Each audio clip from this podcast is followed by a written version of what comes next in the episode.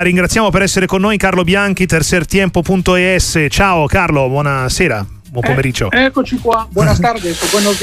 Ciao, ciao, ben trovata a Radio Sportiva e grazie mille per uh, questi minuti che ci dedicherai. Ecco, il momento del campionato spagnolo, le cose per il Real Madrid si stanno rimettendo a posto dopo questo inseguimento al Girona che credo abbia stupito e come anche voi in Spagna. Ma sapete, il Girona poi il loro obiettivo è rimanere fra i primi quattro eh, sapete che è molto più importante rimanere fra i primi quattro, certo. come dice un po' Falletti e tutto quanto, insomma. Per cui non penso che avessero avuto pretese di arrivare i primi, primi nella Liga. Mm-hmm. Il Real Madrid si sta confermando una squadra di grandi giovani, di grandi mm. giovani. Mm perché i Galacticos ne prenderanno uno all'anno come hanno fatto Bellingham, prenderanno, prenderanno Mbappé però abbiamo i Rodrigo, i Vinicius, i Camavinga, i Chouameni, poi abbiamo l'Hendrick che probabilmente verrà preso nel mercato, nel mercato, estivo. Quel Davis di cui parlavate, non so, mi sembra che il suo contratto scada nel 2025, per cui dipende sempre dal buyer se non chiedono molti non chiedono altrimenti se ne parlerà per il prossimo anno. Comunque anche Davis è nell'obiettivo dei Blancos e poi c'è Mbappé il cui contratto sarà molto inferiore a quanto prende nel, nel Paris.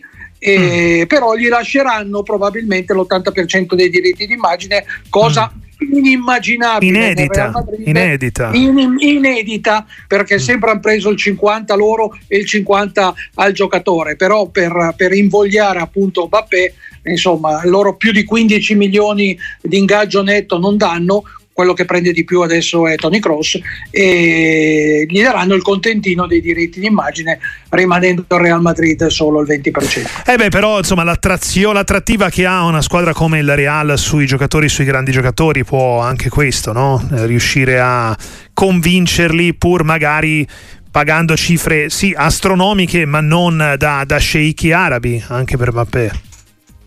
Sì, sì, poi ricordiamo che una volta che il Real Madrid prende prima Bellingham, poi Mbappé e così eh. via, ha anche dei parametri zero come ha preso con, con Alaba, Alaba e, così, sì. così via.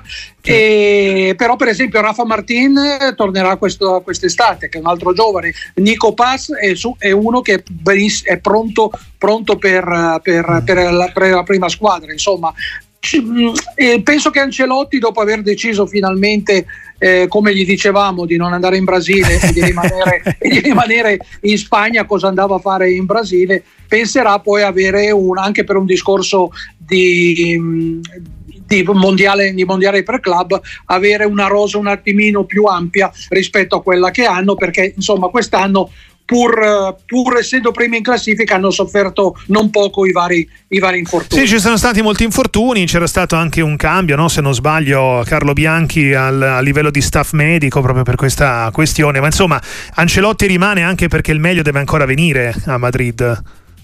Dici tu. Sì, sicuramente. Adesso settimana prossima abbiamo l'incontro con il dico abbiamo perché siamo lì. Uh-huh. Eh, l'incontro contro il, il, Leipzig e poi la settimana sì, dopo ci sarà il, il, confronto certo. con, con, l'Atletico al Civitas per l'Inter, insomma.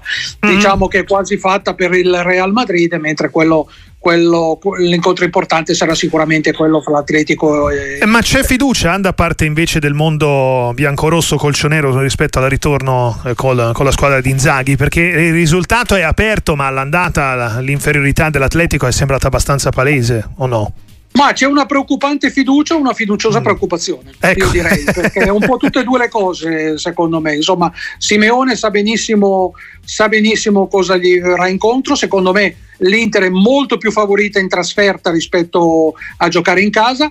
Purtroppo con il discorso dei gol in trasferta che non valgono più doppio, l'1-0 che era un buonissimo risultato, adesso non è più tanto buonissimo per cui anche un 2-1 che avrebbe qualificato l'Inter si andrebbe ai supplementari, però abbiamo visto che l'Inter fuori casa è un rullo, è un rullo, un rullo compressore perché avendo pareggiato in campionato solo le due partite a Torino e a Genova. Indubbiamente sì, questo insomma eh, lo dice il momento straordinario della formazione eh, nero-azzurra. Restando invece sulle vicende spagnole, ma in realtà incrociandole con quelle che anche Carlo Bianchi, terzer tempo, conosce bene eh, del, nostro, del nostro calcio. Il momento del Barcellona, perché la partita col Napoli non è stata un grande successo, il Napoli è in grande difficoltà, eppure alla fine è riuscito a tenere aperto il risultato. Insomma, mh, che cosa ci puoi dire della, della stagione del Barcellona e anche del ritorno Champions col Napoli?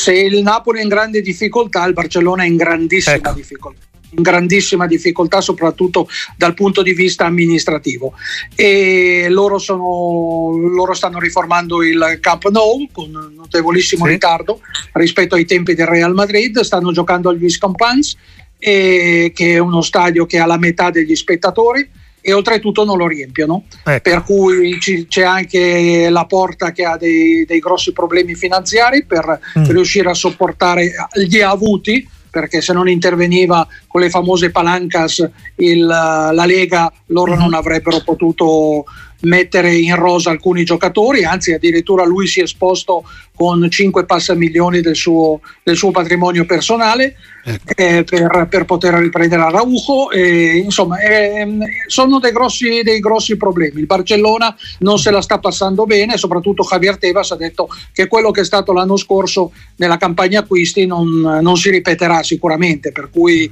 le maglie della Lega sono molto molto strette. Molto strette Faranno fatica Carlo anche a tenere, a, a, a, trovare, non credo, eh, ma insomma a trovare un allenatore eh, per il dopo Xavi? Ma l'allenatore, l'allenatore poi bisogna pagarlo. Tu, eh. allenatore di un, certo, di un certo livello, non li puoi pagare devi andare, devi ricorrere ad allenatori di un medio, medio calibro. Potrebbe essere Rafa Marquez, che è l'allenatore della, della seconda squadra ah, del ecco. Barcellona, mm, però loro non si possono quindi. assolutamente mm. permettere di prendere un allenatore come potrebbe essere Tony eh, Jurgen Klopp o così via. Insomma, dimentichiamoci che il Barcellona possa, possa fare stragi nel prossimo mercato sia di giocatori che, che di allenatori.